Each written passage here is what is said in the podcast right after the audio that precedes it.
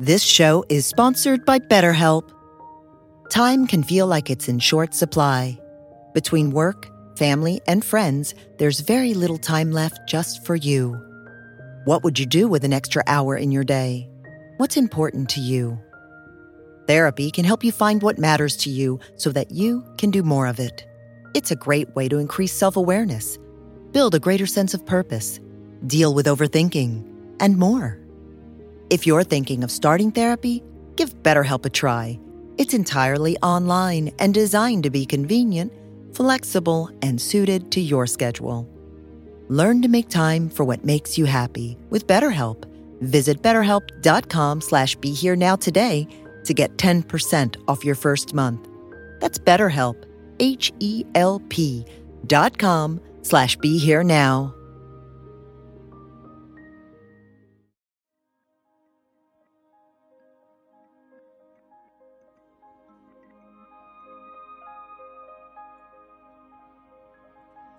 Welcome to the Be Here Now Network guest podcast.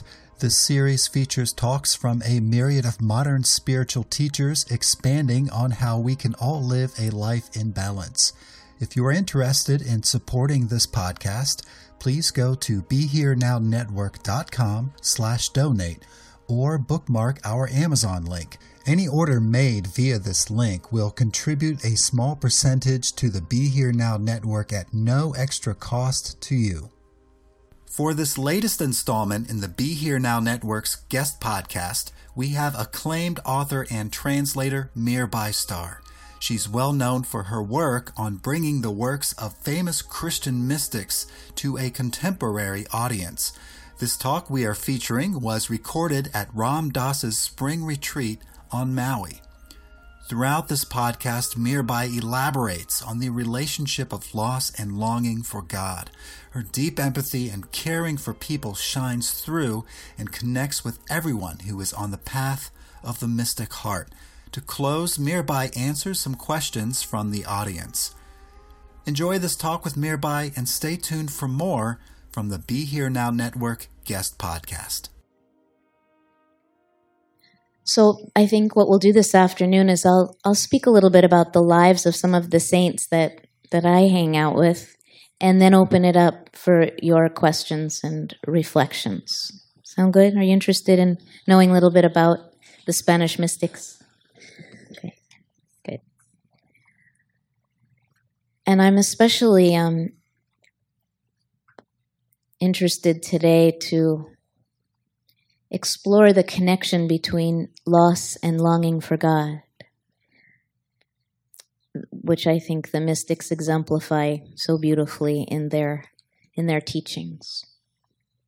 That res- reciprocity between the heart that cries out with longing and the immediate answering response of love that sometimes feels exactly like longing the, the answer, the remedy for for our brokenness lies in the brokenness, as so many of the mystics teach us.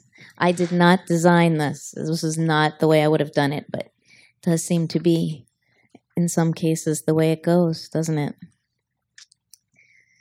So, um, San Juan de la Cruz, Saint John of the Cross, and Santa Teresa de Avila, his guru, were both 16th century mystics in Spain. They both came from converso families, that is, Jewish families that were forced by the Inquisition to convert to Catholicism or be exiled or be executed. So there wasn't a lot of room for negotiation. Uh, you were you were either Catholic or you were in danger for your life. So and you know, Jews, Christians, and Muslims, and John of the Cross, by the way, had had um, Muslim roots as well. Teresa came from a Jewish family. John's father was probably Jewish, and his mother was probably a Moor, a Muslim. We don't know for sure, but this seems to be where the research is pointing, and it seems very likely. So uh, they both were first generation conversos in Spain, and very much, I feel, informed by 800 years of dialogue and collaboration between the three so called Abrahamic faiths Judaism, Christianity, and Islam. Because until 1492, when Columbus sailed the ocean blue with a bunch of Jews who had to get out of Spain, Jews, Christians, and Muslims had all been living together in Spain for eight centuries, supposedly peacefully, although I kind of doubt that it was completely peaceful, but I'm sure it was somewhat peaceful. But not only did they coexist, but they collaborated on some of the greatest works of art and philosophy and architecture and mathematics and what am I missing? Probably music, but most importantly, to me anyway, mystical teachings. So that many of the teachings that come to us from, from the Middle Ages that are supposedly Jewish mystical teachings or Christian mystical teachings or or Islamic teachings are actually kind of all three, because rabbis sat with sheikhs, sat with with uh, priests, and they explored together, and practitioners sat with practitioners and shared what they knew, shared midrash, you know, commentaries and reflections that came from their grappling with these perennial questions of the human spirit. So I don't think we can even untangle that web of wisdom that came out of the so-called golden age of Spain. So this is the the atmosphere in which both John of the Cross and Teresa of Avila arose. I always, as a translator of Teresa of Avila, I hear her Jewishness all the time in her writing. It's this, it's this voice of questioning everything. That wasn't that's not a very Catholic voice. You know, you're you're expected to believe what you're told to believe, and that's that. But Teresa questions everything, not only dogma and doctrine, but her own experience. So Teresa of Avila was was known for having all of these very dramatic visions and hearing voices and lapsing into raptures and ecstasies I forgot to bring um, my little Teresa of Avila book, but she describes some of, some of her experiences of what she calls rapture, and it sounds exactly like the saints in India describing samadhi. Her body would go rigid, her breath would disappear, and she said if people checked her pulse, they couldn't even find a pulse. What does that sound like? Does that sound familiar to any of you Hindu esque people like me? When I read it, I was so excited. Samadhi. So she had all of these dramatic experiences, and they caught the attention of the Inquisition, and because she was a, an abbess of a convent. Not only that, but she was a reformer, very dangerous person who was advocating a return to the values, the contemplative values of the desert mothers and fathers, of silence and voluntary simplicity and solitude so that she she this was a double whammy of threatening issues with Teresita of being a, a mystic who was experiencing these states of communion with the beloved and being a reformer who was questioning the very foundation of the church to which she claimed to be completely devoted and I believe she was. So the Inquisition began to investigate her, and her response was basically, You don't need to have bothered, guys, because I am already subjecting all of my experiences to my own Inquisition, to my inner laser of inquiry, of self inquiry. Because when she would return from these rapturous states or these experiences of seeing Christ, she would say, Okay, self. We, we need to see what's going on here. Are you going crazy? Are you being tricked by the devil? Or are you being with God? And then she would say, So, God, am I going crazy? Is the devil trying to trick me? Or is it you? And if it's you, you're going to have to prove it to me. She wasn't afraid of the Inquisition. Well, she probably was, but she never writes about that anywhere. She was afraid of her own delusion. I am too, aren't you? I'm afraid of my own delusion, I want to stay clear. I want to stay true. I want to stay authentic. And so she would go through this process of inquiry, and, and her primary criterion that she finally rested in is I know this is a gift from God if it leaves me with an expanded heart, if it fills me with more love and more of a desire to be of service to others. That's it. And it did. And she rested in that.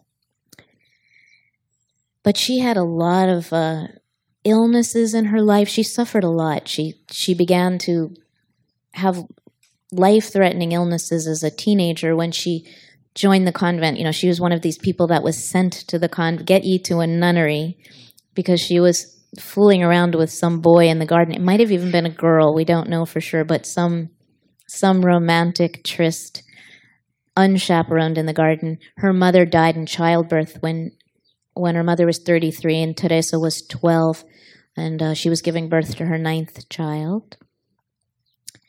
And Teresa was left motherless with a bunch of much older brothers and a father who had adored her and didn't want to boss her around, and so she just ran wild. And you know how teenagers are, whatever teenagers do now. I'm sure she did it too. And uh, she got herself into some trouble because her family was nobility. The way they survived uh, the Inquisition was that her grandfather converted to Christianity and purchased a title of nobility, a noble title of hidalgo, and kept the family safe. They they basically bought their way to freedom, and then were accused of secretly pra- practicing their ancestral religion of Judaism and were publicly humiliated. And it was a very traumatic experience for Teresa's father, who was a young teenager when that happened.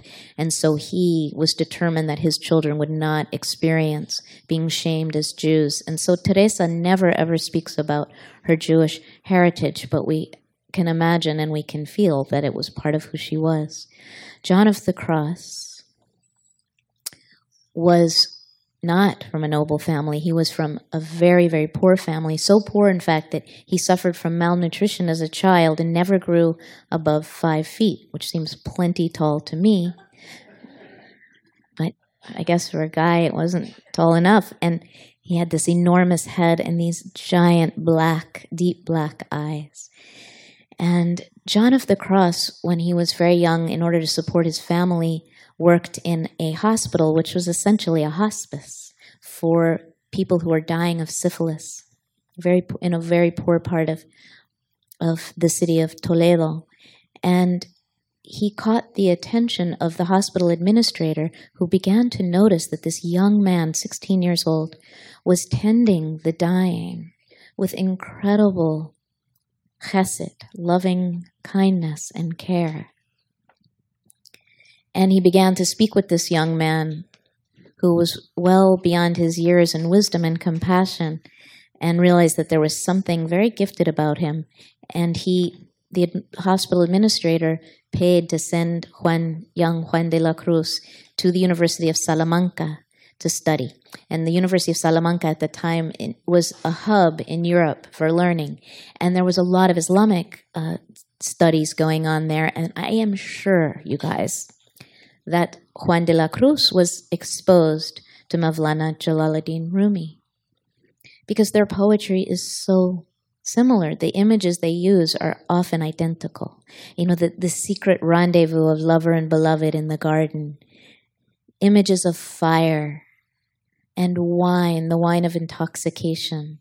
All of the the guard the garden, all of these images are, are so similar. So in many way in many ways when I recognized at age 20 when I was studying Spanish literature in Spain and I read Juan de la Cruz in Espanol and recognized him as the Rumi of Spain that was not a coinkydink. That was they they were brothers even though they were separated by four centuries. Yeah four centuries. So um, Juan so Teresa began this reform movement among the Carmelite order, and the Carmelites had started in fourth century Palestine as being a contemplative monastic order and had completely, by the 16th century in Spain, strayed from that and, and had lost themselves in the in the materialism of the church as so many monastic orders had by that time. And she was determined to wrestle back the contemplative tradition and return. So she began this reform movement and in her 50s she heard about this young priest Juan de la Cruz who was so she was 56 and he was 23 when they met. She she basically summoned him when she heard about him, and he she was she had that um, that city. She was very charismatic and very powerful and very loving and fierce, and he was very soft and quiet, but also had that inner fire I sometimes see them, in fact, as mirrors of each other because she was outwardly very dramatic, like a drama queen, I would go so far as to say. And he was outwardly very austere. But inside, he burned with the fire of longing for God. And she spent her life cultivating what she called the prayer of quiet. So they mirrored each other beautifully. So he came to her and she said, Padre, I hear that you share my views on the need to reform the Carmelite order. I I understand that you've recently been ordained and you're already given it up, which he was. He was just going to go off into the hills to live as a holy hermit. He had had it. You know, two years as a friar was enough for him. He did not want to participate in the in the bureaucracy. So she said, I think we're on the same page and I would really love for you to help me with my reform. And his response was something like, okay, but as long as it doesn't take, as long as it doesn't take too long. He was very impatient. And when he said yes to her, he said yes with all his heart, and they became soul companions in this work. And the, they created what's called the Discalced Carmelite order, which is the barefoot Carmelites in recognition of that return to voluntary simplicity, like Francis of Assisi and the Poor Little Brothers. so, as a result of Juan de la Cruz's efforts in the reform movement of his of his guru Teresa of Avila, and she definitely was his his teacher, although I think it was reciprocal he was imprisoned. He was uh, kidnapped one night in the middle of the night from his monastery and and thrown into a tiny little prison cell in a monastery on a hill in southern Spain and locked into this tiny space that wasn't even big enough for him to lie down in that had formerly been formerly been a latrine. So it was this stinky fetid little cell with a very with very high walls and a little tiny window at the top through which he could kind of track the daylight um, rising and falling and a few stars moving across that space. He was an amateur astronomer who was as likely to take his monks up into the hills for stargazing as to ask people to pray with him in uh, in the church in the chapel. So, nine months, nine months, this guy suffered imprisonment. And guess how he endured, how he survived? Poetry. He would write poems in his head and then learn them by heart. I like how Kim Rosen talks about learning a poem by heart rather than memorizing it. So he'd learn the poems by heart and recite them. So he's he's not the first or the last person for whom poetry has been truly life-saving. And apparently caught the attention of a sympathetic guard who eventually actually passed him under the the door or with a meal, we don't know, parchment and quill or whatever they used in the 16th century to write stuff. And he was able to write down some of his poems and stuff them inside his one robe. He was arrested in a single robe which rotted off him in the summer and and which he froze in the in the winter. It was and once a day the monks would take him out, only to flog him while they were having their meal. In fact, he eventually died at the age of 49 from, from a recurring infection uh, from one of those, those wounds he, he sustained in prison. So one day, he escaped, miraculously escaped, probably the same guard who slipped him the, the um, iPad with which he wrote down his poems probably gave him some pieces of material and he made a, a rope and he was able somehow to get it up and over that window and let himself down the long wall of the monastery, crossed the courtyard in the dark, climbed over the wall. And uh, how many dog lovers are in this room? Any? Yeah. And there was a black dog in the black night that he uh, followed, and it led him to one of Teresa's reformed, discalced convents where the nuns took him in and nursed him back to health. And it was out of that experience that he actually wrote the great poem Dark Night of the Soul, Noche Oscura del Alma, that I read to you. Oh, how many of you were here yesterday? How many of you were not here yesterday? Oh, okay. I might read a little bit of that poem again. Can't hear it too many times like a good rock and roll song. And that poem, he says, was, was an outflowing of love for God that just poured out of him, much like his brother Rumi and his sister Mirabai and all the other great mystic poets who didn't sit down to necessarily compose great works of literature, but these ecstatic love poems flowed out of them as a natural response to seeing the face of the beloved.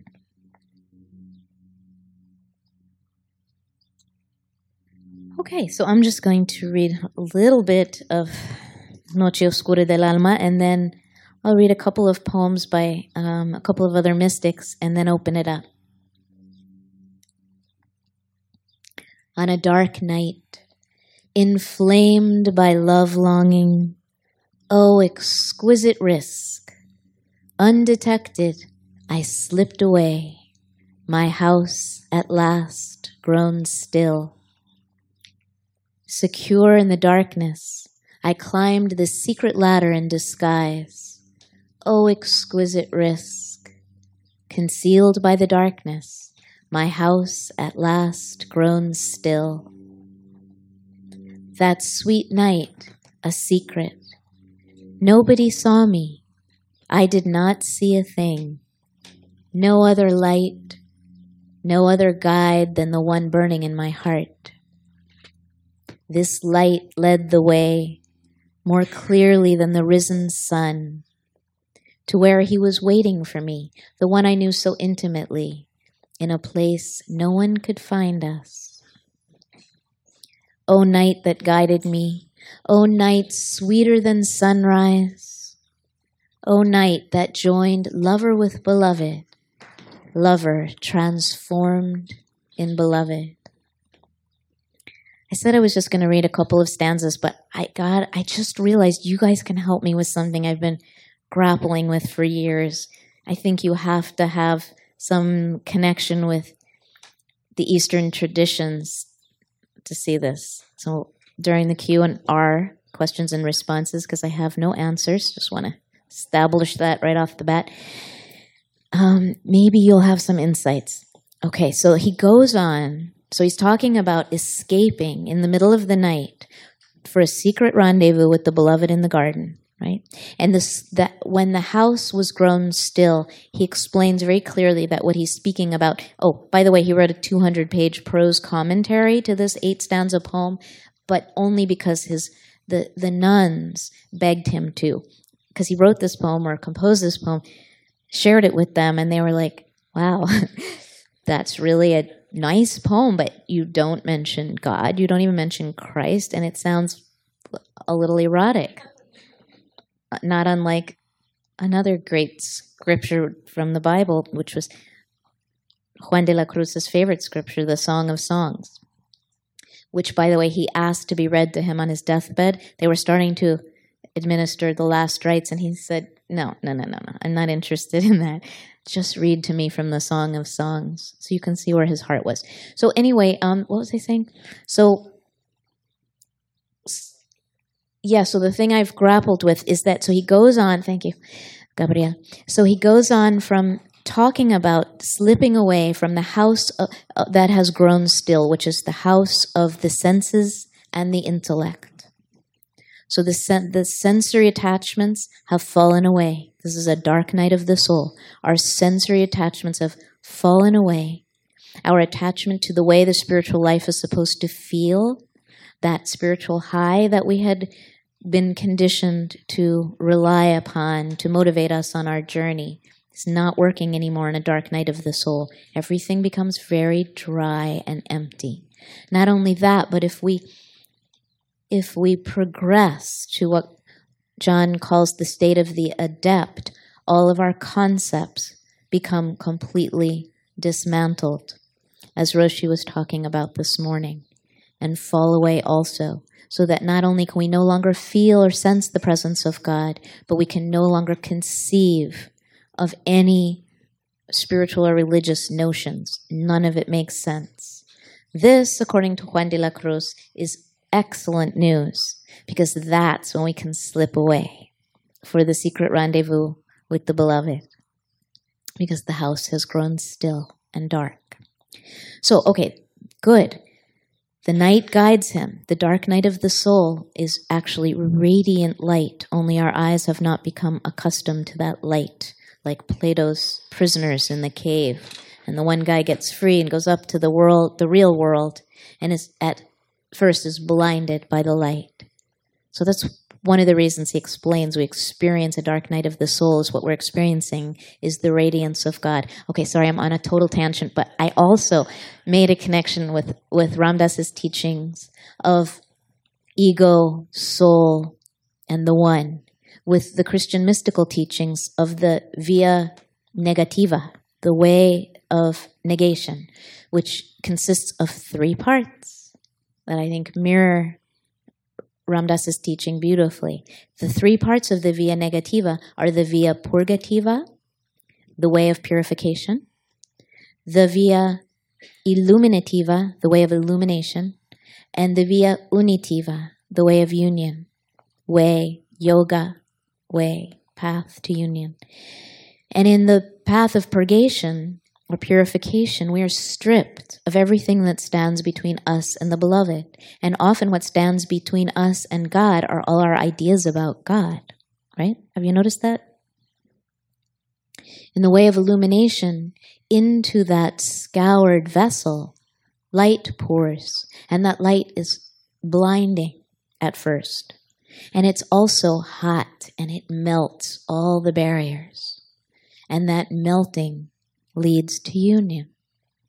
So we move from the ego experience, which often is what Roshi spoke about as a threshold experience, often a shattering experience, into an experience of being broken open and filled with light, into those blessed moments of meeting the one in which all sense of separation dissolves. Okay, so that's where we are in the poem so far. Then comes this part. Upon my blossoming breast, which I cultivated just for him, he drifted into sleep. And while I caressed him, a cedar breeze touched the air.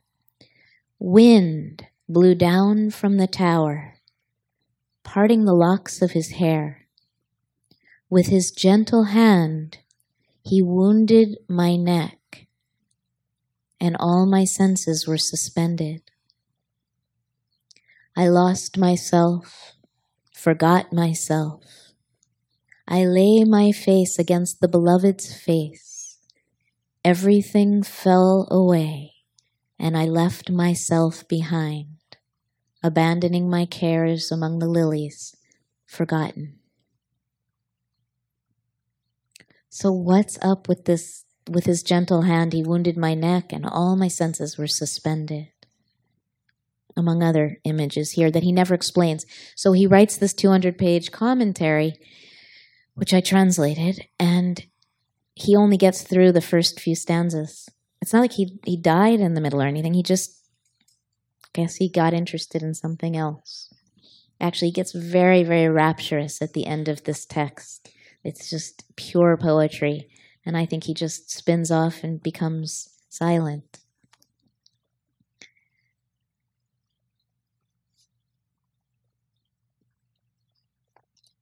Okay, I'm going to stop talking in just a minute.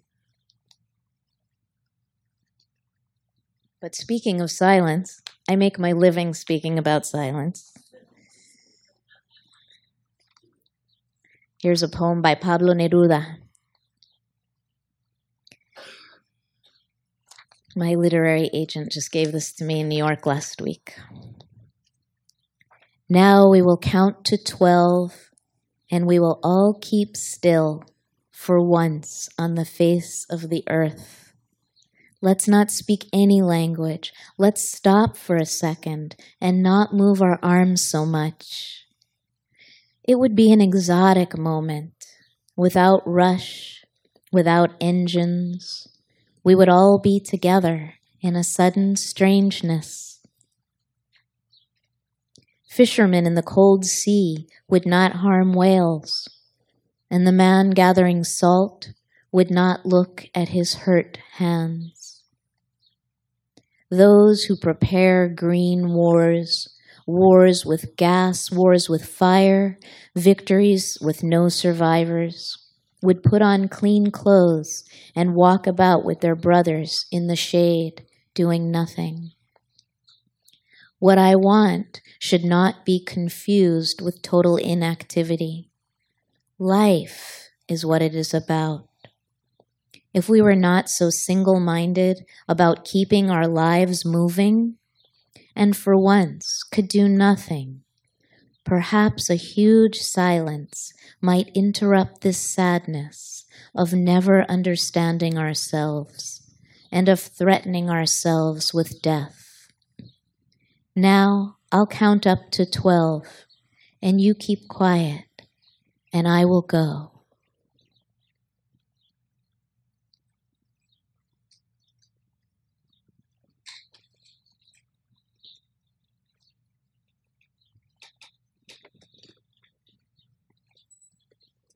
And I'll end with a poem by my namesake, Mirabai.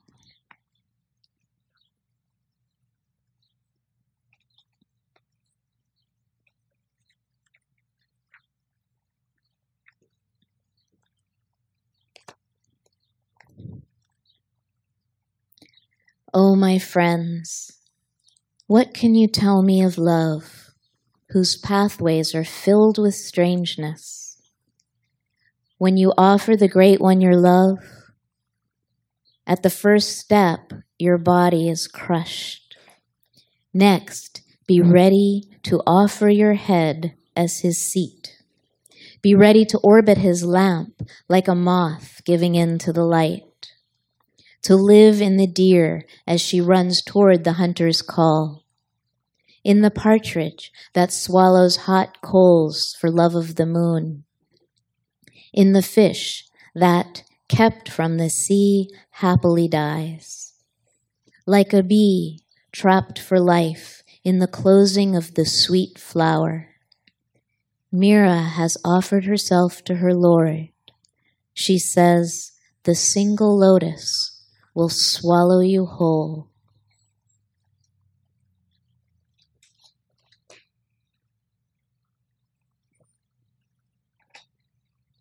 So, as I said yesterday, that some of this journey seems to be about annihilation, about being burned to death, about becoming nothing. And this is this is a cause for celebration, according to the mystics. This is this is great news. Doesn't always feel so so great. But um the longing is the response to the longing. Today is Shabbat in the Jewish tradition. Shabbat Shalom, everyone. Shabbat Shalom. And uh, one of the prayers on Friday night is the is the Kiddush prayer when we bless the cup of wine. and I was taught that the cup, the Kiddush cup, the empty cup, represents the heart that is longing for the divine, and the wine pouring into the cup. And you fill the, the wine to the brim on Shabbat, is the immediate answering response of God's love into the empty cup of the longing heart. The moment we reach out, there is the response. In fact, they're almost indistinguishable. And even though I said I was done, I'm going to read you one more poem. Love Dogs by Rumi. Some of you know that poem? Yeah.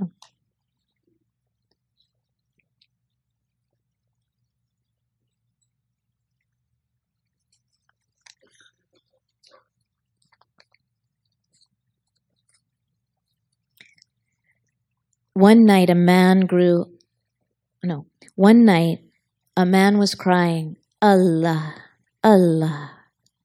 His lips grew sweet with the praising until a cynic said, So, I have heard you calling out, but have you ever gotten any response?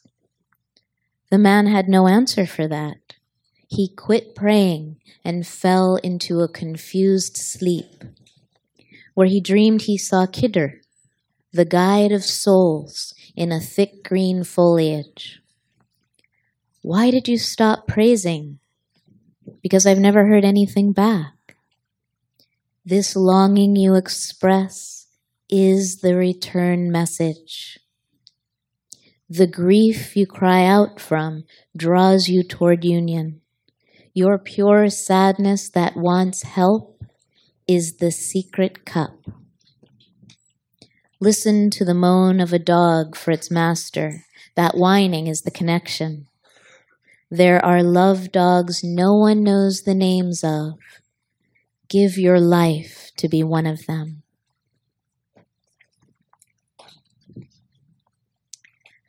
Okay, love dogs. Talk to me.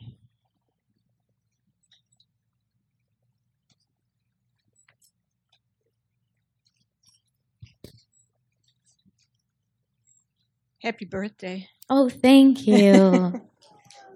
thank you.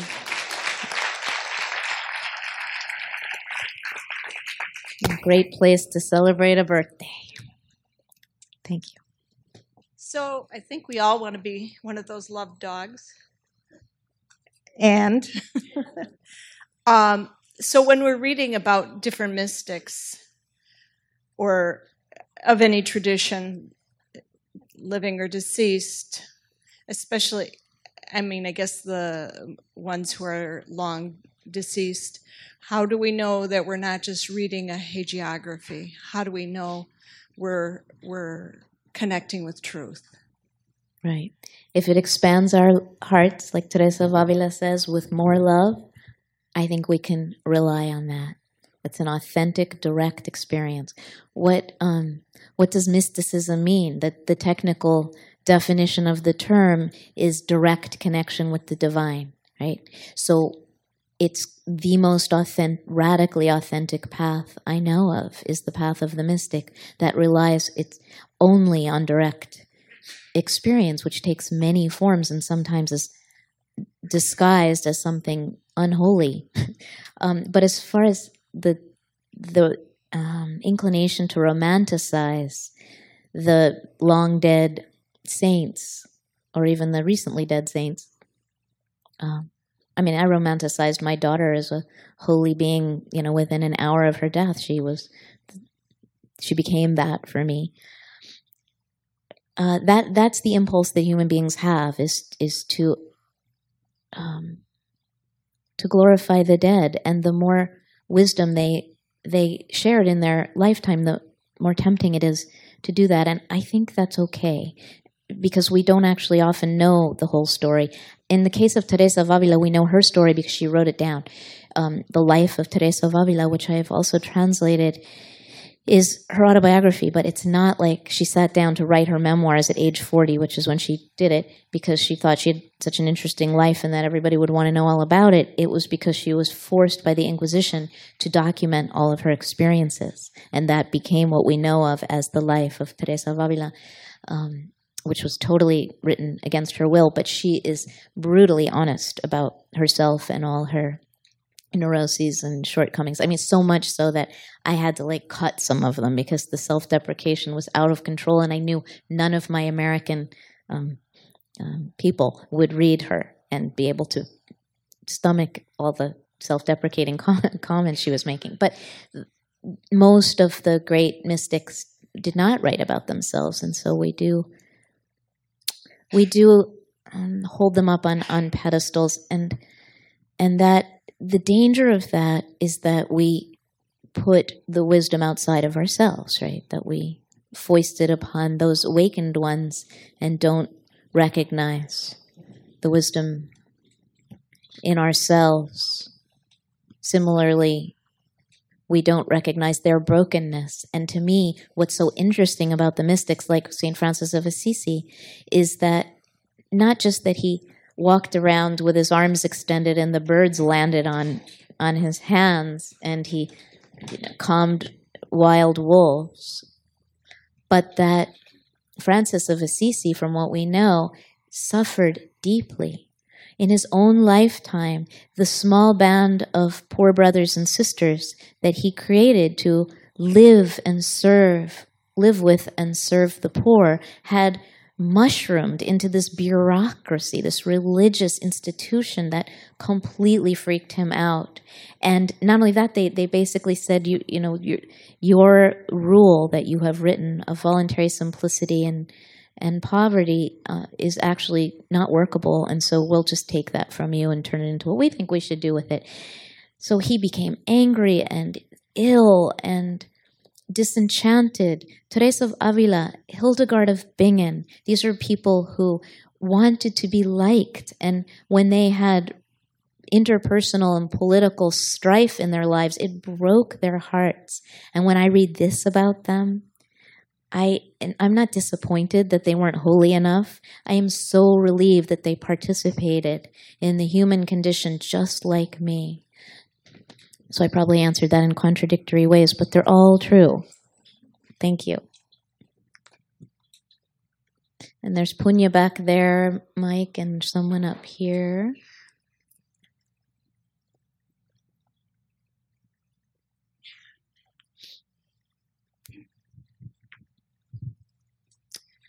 Hi, Mirabai. Thank Hi. you. You're welcome. Um, I feel like I experienced the dark night of the soul last year in my life. Maybe you have more than one, I'm not sure. I hope not.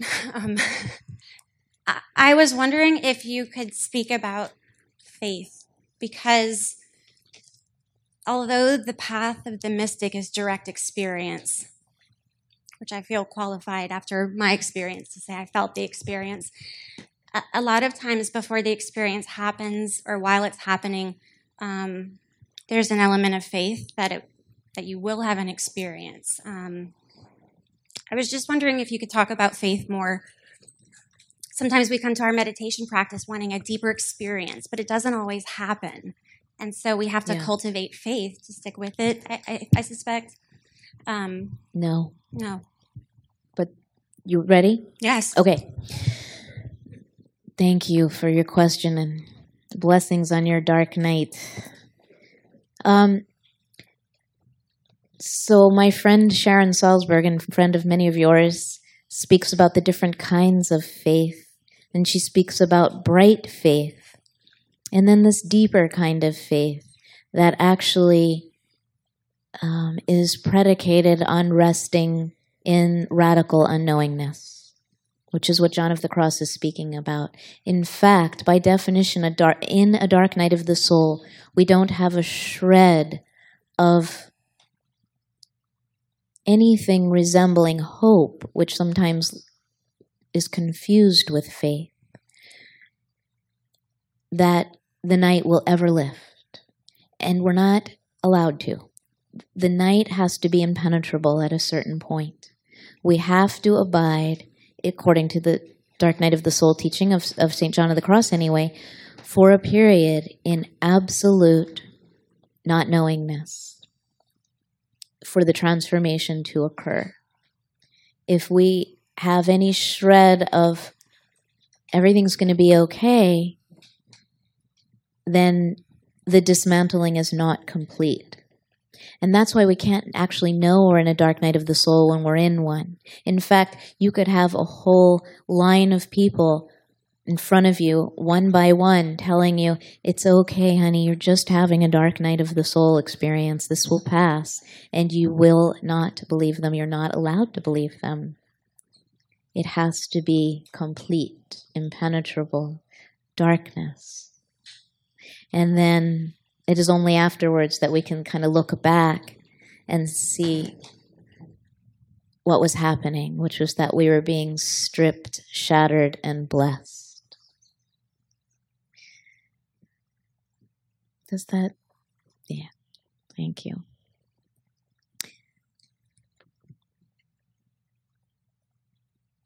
Hi. Hi.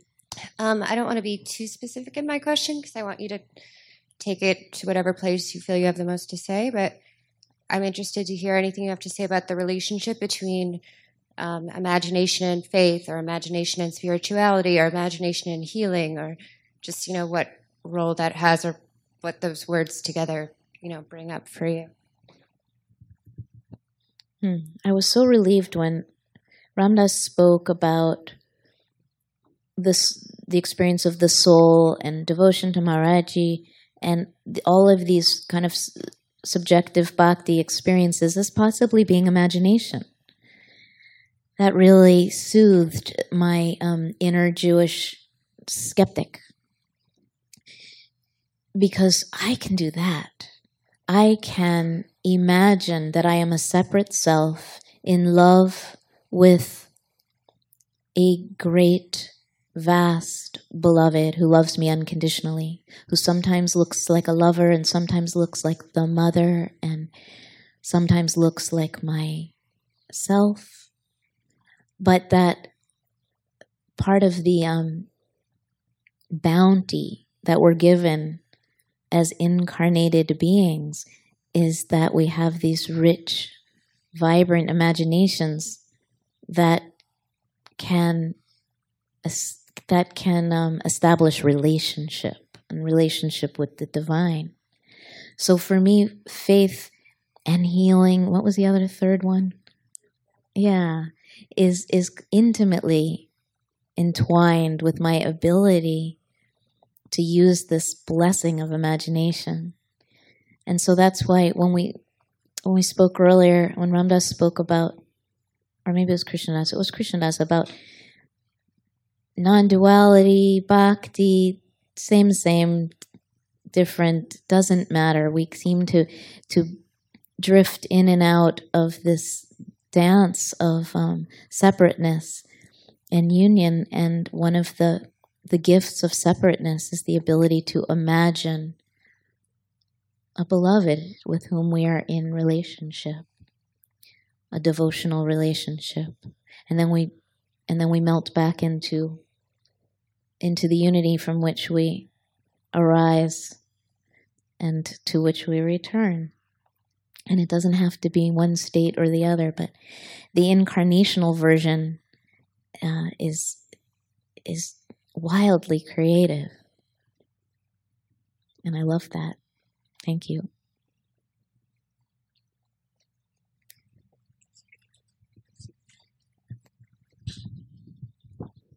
Hello.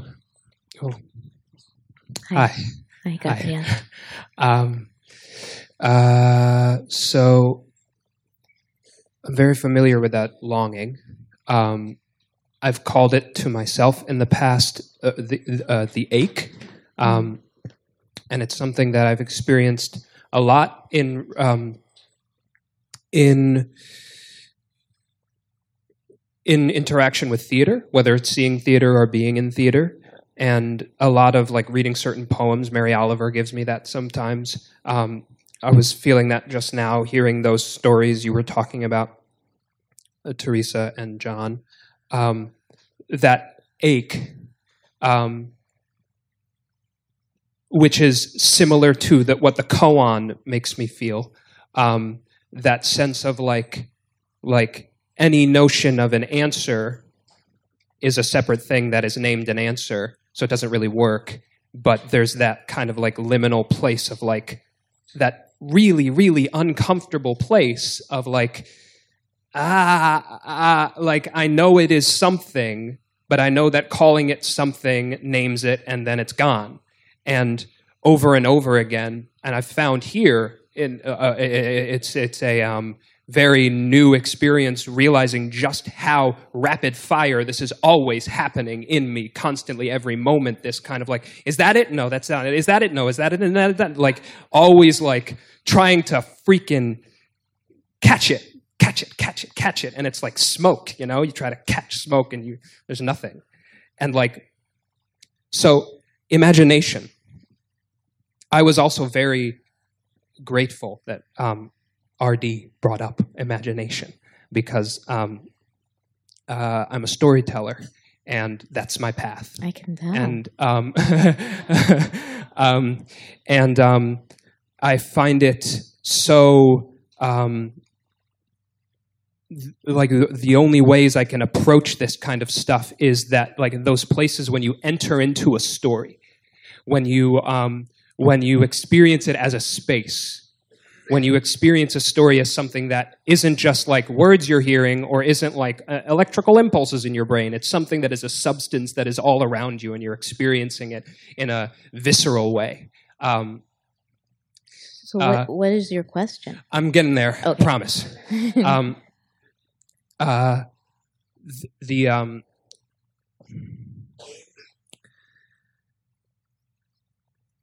storytelling, the imagination. Thank you, Melvi. Um, the um, they're real. They're alive. Yeah. Teresa's alive. John is alive. Yeah. Um, and he is alive. And he's a story. And uh, the the spleen story is a story that's happening right now. You know, it didn't happen back then. It's happening yeah. over and over again. And every time I hear that story, it's completely brand new. Mm. Um, that is a new. It's the same. It's it's Hanuman jumping over the the river, but it ha- it supposedly happened recently. You know, if you know within the thing of time. Um, how do you? I also experience myself not being able to be tied down to a particular like, aha, this is my way. Like, how do you carry in you all of those? Are they? Uh, I have like 16 different questions. I just realized. Um, the that that um, constant grabbing at it, trying to get the um, trying to get the little bit of juice, trying to get the the pollen, whatever it is, trying to like ah, let me please put it in me. Please, please let me have that. Please let me be that. Okay, good. How do you hold that?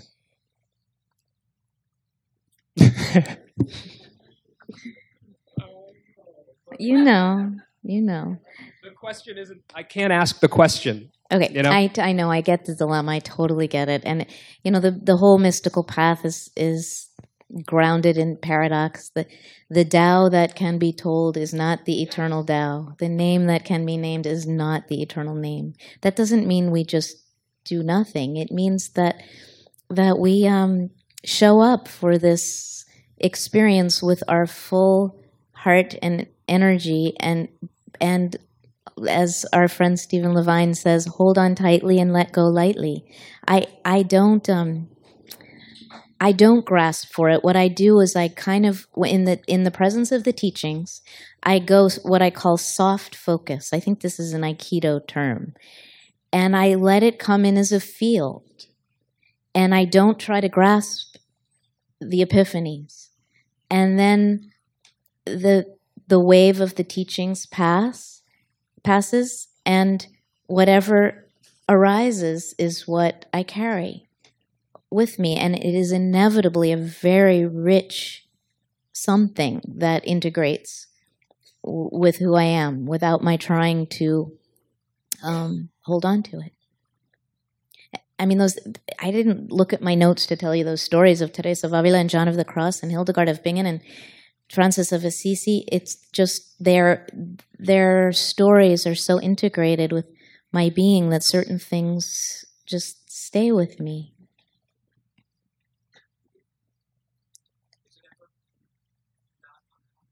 It's almost always uncomfortable. Yeah, a little bit. Thank you. We can talk more later, Gabriel. Okay.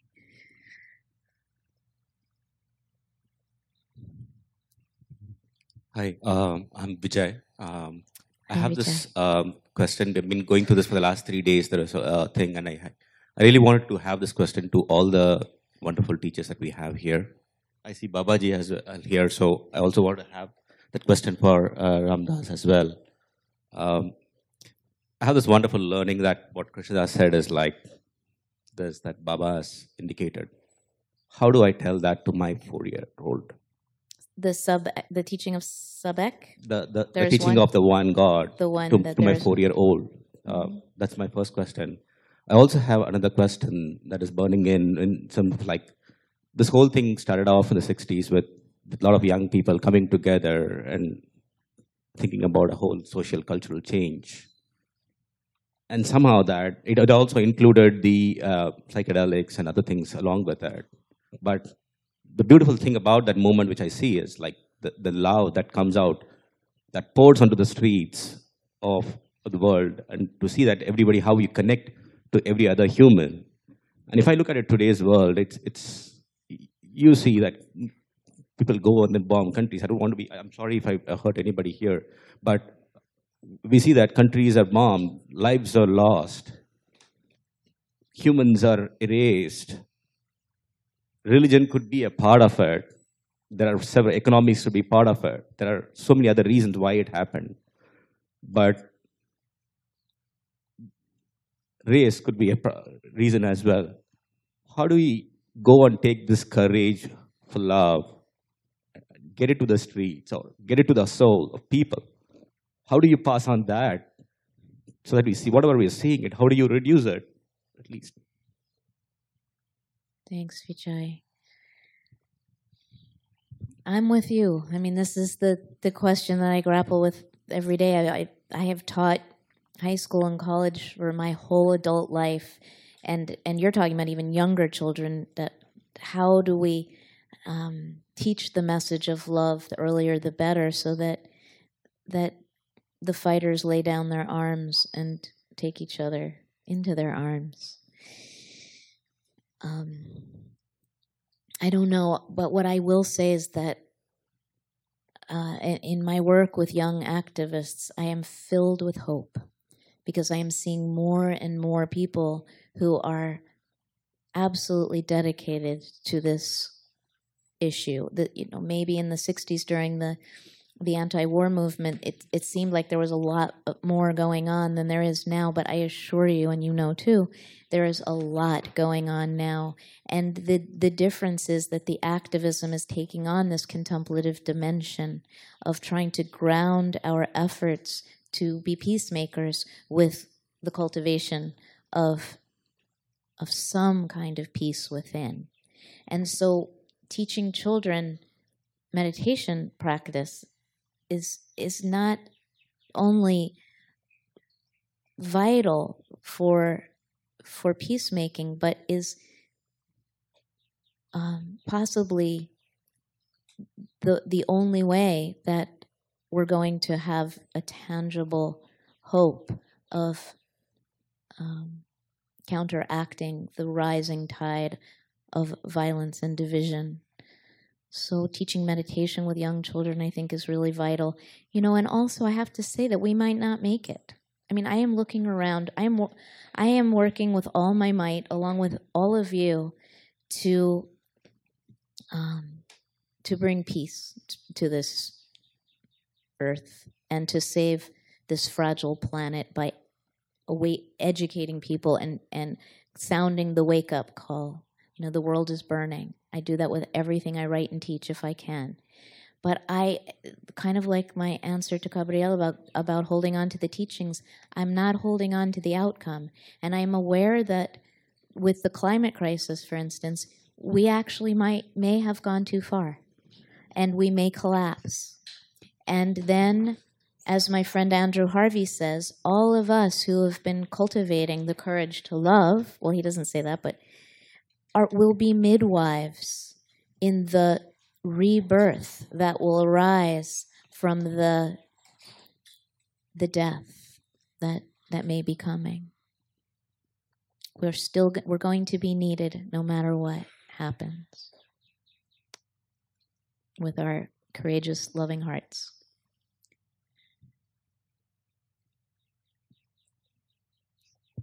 Working? Okay. Hi. Hi. Um, many of the stories that I've heard of having a spiritual experience um, seem to emerge from um, external, very harsh conditions, right? Whether it's St. John in a tiny cell or you, um, to a certain extent, Ram Dass after his stroke, and a lot of um, external harsh conditions.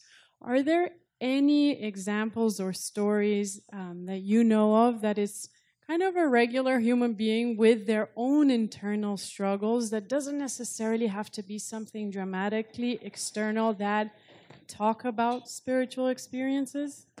Nope. I'm sorry. There, some. I mean, I was just like going through the list in my mind of, and I couldn't think of any. But um, absolutely, yes. I believe that we can, and often do, have awakening experiences in that come from just peaceful, joyful participation in in life. And many of, but I I have never met anyone who is uns- unscathed by the human condition. So, on one level or another, suffering happens. I think the Buddha talked about that in the first noble truth. It is the it is the experience of incarnation. And so it doesn't have to be dramatic in order to be transformational, but I don't think any of us escape suffering. Many of us escape waking up from our suffering. I mean, in in as a result of our suffering, many people just suffer and go right back to sleep. So it's not like suffering is uh, is sufficient for awakening, but it does seem to be necessary. I I don't know. I'm biased because I have had so much loss in my life, and I have so much joy now. I mean, I the the smallest things send me into fits of rapture. As my editor over there said when she was editing my book God of Love, Toinette, um, which tends to be a little rapturous. She said, "I was reading this and I and it reminded me of that. What was that film with um? What was that film? You, I, I'll have what she's having. Oh, what is her name? When Harry met Sally and she's faking the orgasm in the restaurant, and the woman's watching her.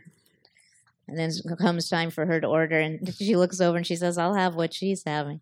So, but I, this rapturous inclination that I have, I mean, yes, I kind of was was always somewhat inclined that way, but I have had deaths and losses my whole life, starting from a very young child when my older brother died of of a brain tumor, and then my first love was shot and killed. I mean, just lots of dramatic losses of other kinds too, not just deaths. And yet, um, this this joy, joy, this childlike wonderment that pervades my life. Not all the time, huh, honey? Sometimes I'm I'm a bitch, but sometimes I have this this just absolute um, awe at the beauty of this world, and I think that comes from my brokenness. But anyway, I'm no mystic, but I do get that that the shattering seems to be part of the uh, of the arrangement, and it is ordinary. So that's the, my last part um, of the answer, response to your question. Is you know you said, are there any just sort of ordinary people that experience this without these great um, stories of dramatic suffering. And yes, we're all ordinary people experiencing those awakenings all the time. Yeah, thank you.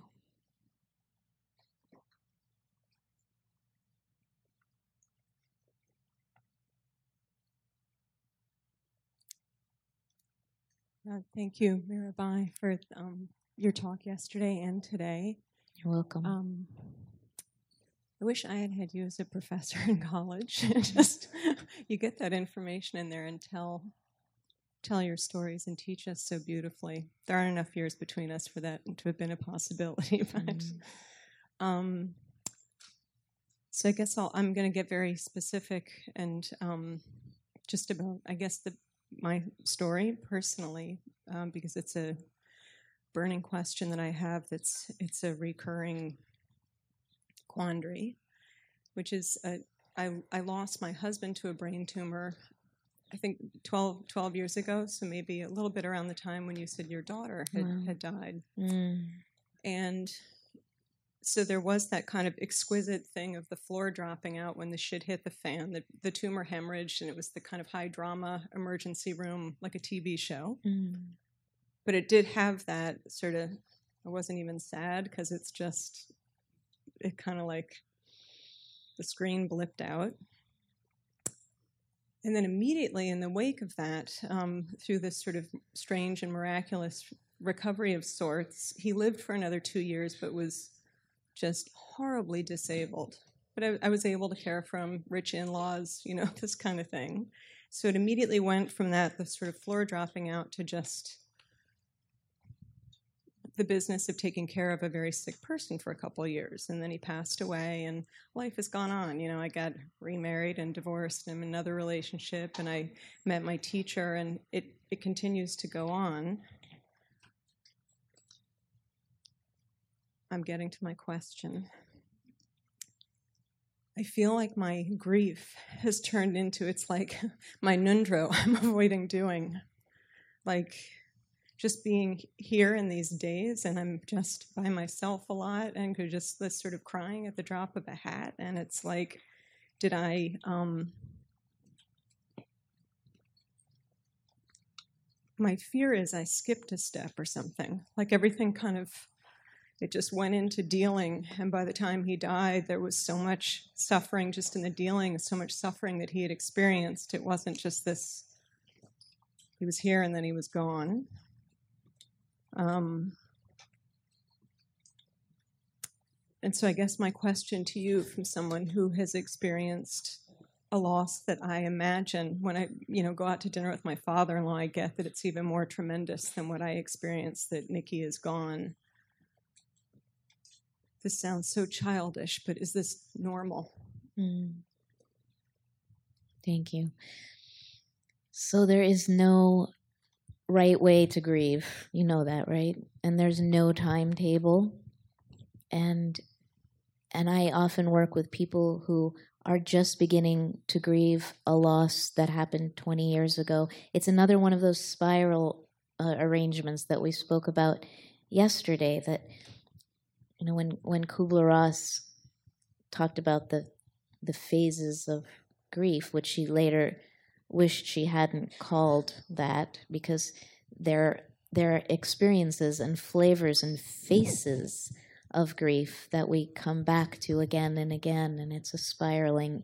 Each time we integrate a little bit more of, of our loss into an expanse, an expanded beingness and um and so I think you're right on track. You know, 12 years later, you're you're here at this beautiful retreat, and everything's making you cry, and you're feeling your feelings in a new way, in a deeper way, and you're integrating more. And it sounds like you're right on track to me. Yeah, thanks. Hmm.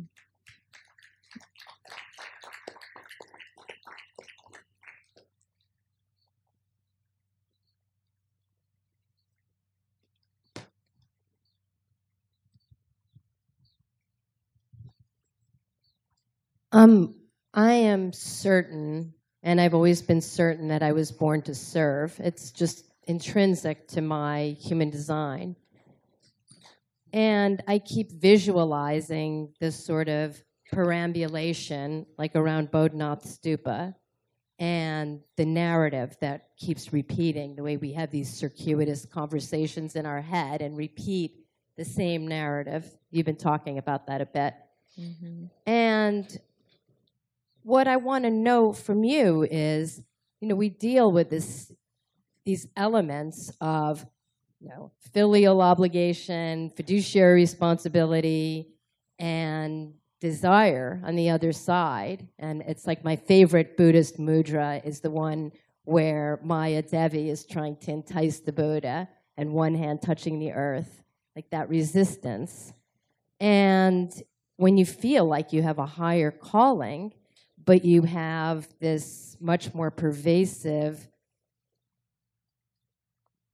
movement towards I'm an atheist. I mean, what does that really mean? I, this will sound critical and harsh, but I feel sorry for them when they say that. And it's everywhere. It's like a sense of pride that people say, I feel, uh, well, there's nothing really out there. Well, I, this is just funny, and I just want to add some humor to it. When I arrived in Mill Valley, the first person to ring my bell was a Chabad rabbi. And he said, it's like they have like radar. He said, My wife made you a challah. Do you know people come to Marin to escape their Judaism? And I sort of laughed. And then I realized it was really quite true, and that sorry to say, including my soon to be ex, didn't really believe in God. And this oneness you talk about and the need to serve in a bigger way, um, when you don't have a lot on your side to support you in doing that, other than you know writing a check for charity, it gets kind of lonely. So, any thoughts about that? I'm trying to sort out your question to something I can, ad- some specific thing I can address. I mean, you had a lot of interesting things to say, but I'm not quite sure what it is you'd like me to comment on. The, the connection between faith, um, faith and atheism. The ability to be steadfast in your desire to serve Okay. the one. hmm Well, one of the the issues that I think comes up in in talking about faith versus atheism, and by the way, I am an atheist every other day. You know, I just yeah, just have to come clean there, and um, and the distinction between serving others and and um, having desires. I think all of these distinctions are dualities, obviously, and create a dualistic experience. So I, for one, am interested in reclaiming the beauty and holiness of desire and of longing. So that, you know, when the Buddha touched the earth in that mudra, it wasn't to fend off the wicked temptations. It was saying, the earth will bear me witness, right? So our connectedness to the earth, to these bodies, to the human experience is, I don't see it as a curse. I see it as a blessing that we get to be separate in order to uh, to adore and to praise and to feel who was it who said i don't want to be sugar i want to taste sugar.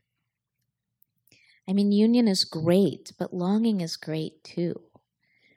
And they're the same i think i pointed out. And so being of service and experiencing the deliciousness of desire is is part of the package of what drives us um, to stay on this wheel of samsara until all beings are free.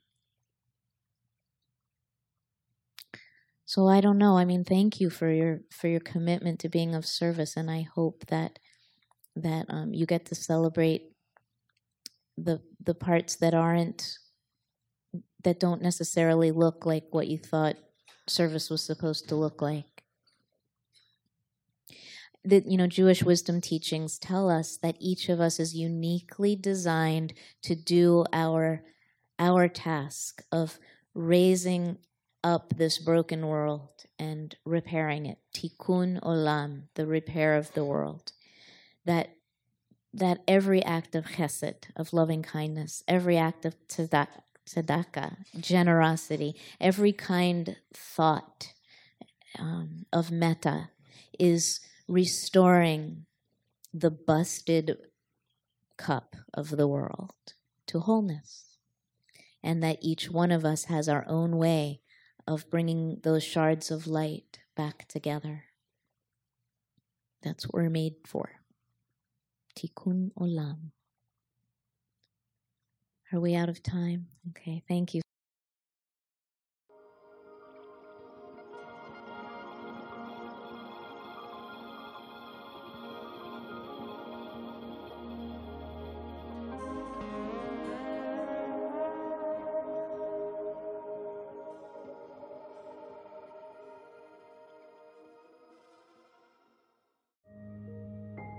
This show is sponsored by BetterHelp. Time can feel like it's in short supply. Between work, family, and friends, there's very little time left just for you. What would you do with an extra hour in your day? What's important to you? Therapy can help you find what matters to you so that you can do more of it. It's a great way to increase self awareness, build a greater sense of purpose, deal with overthinking, and more. If you're thinking of starting therapy, give BetterHelp a try. It's entirely online and designed to be convenient, flexible, and suited to your schedule. Learn to make time for what makes you happy with BetterHelp. Visit betterhelp.com slash be here now today to get 10% off your first month. That's BetterHelp, H-E-L-P dot com slash be here now.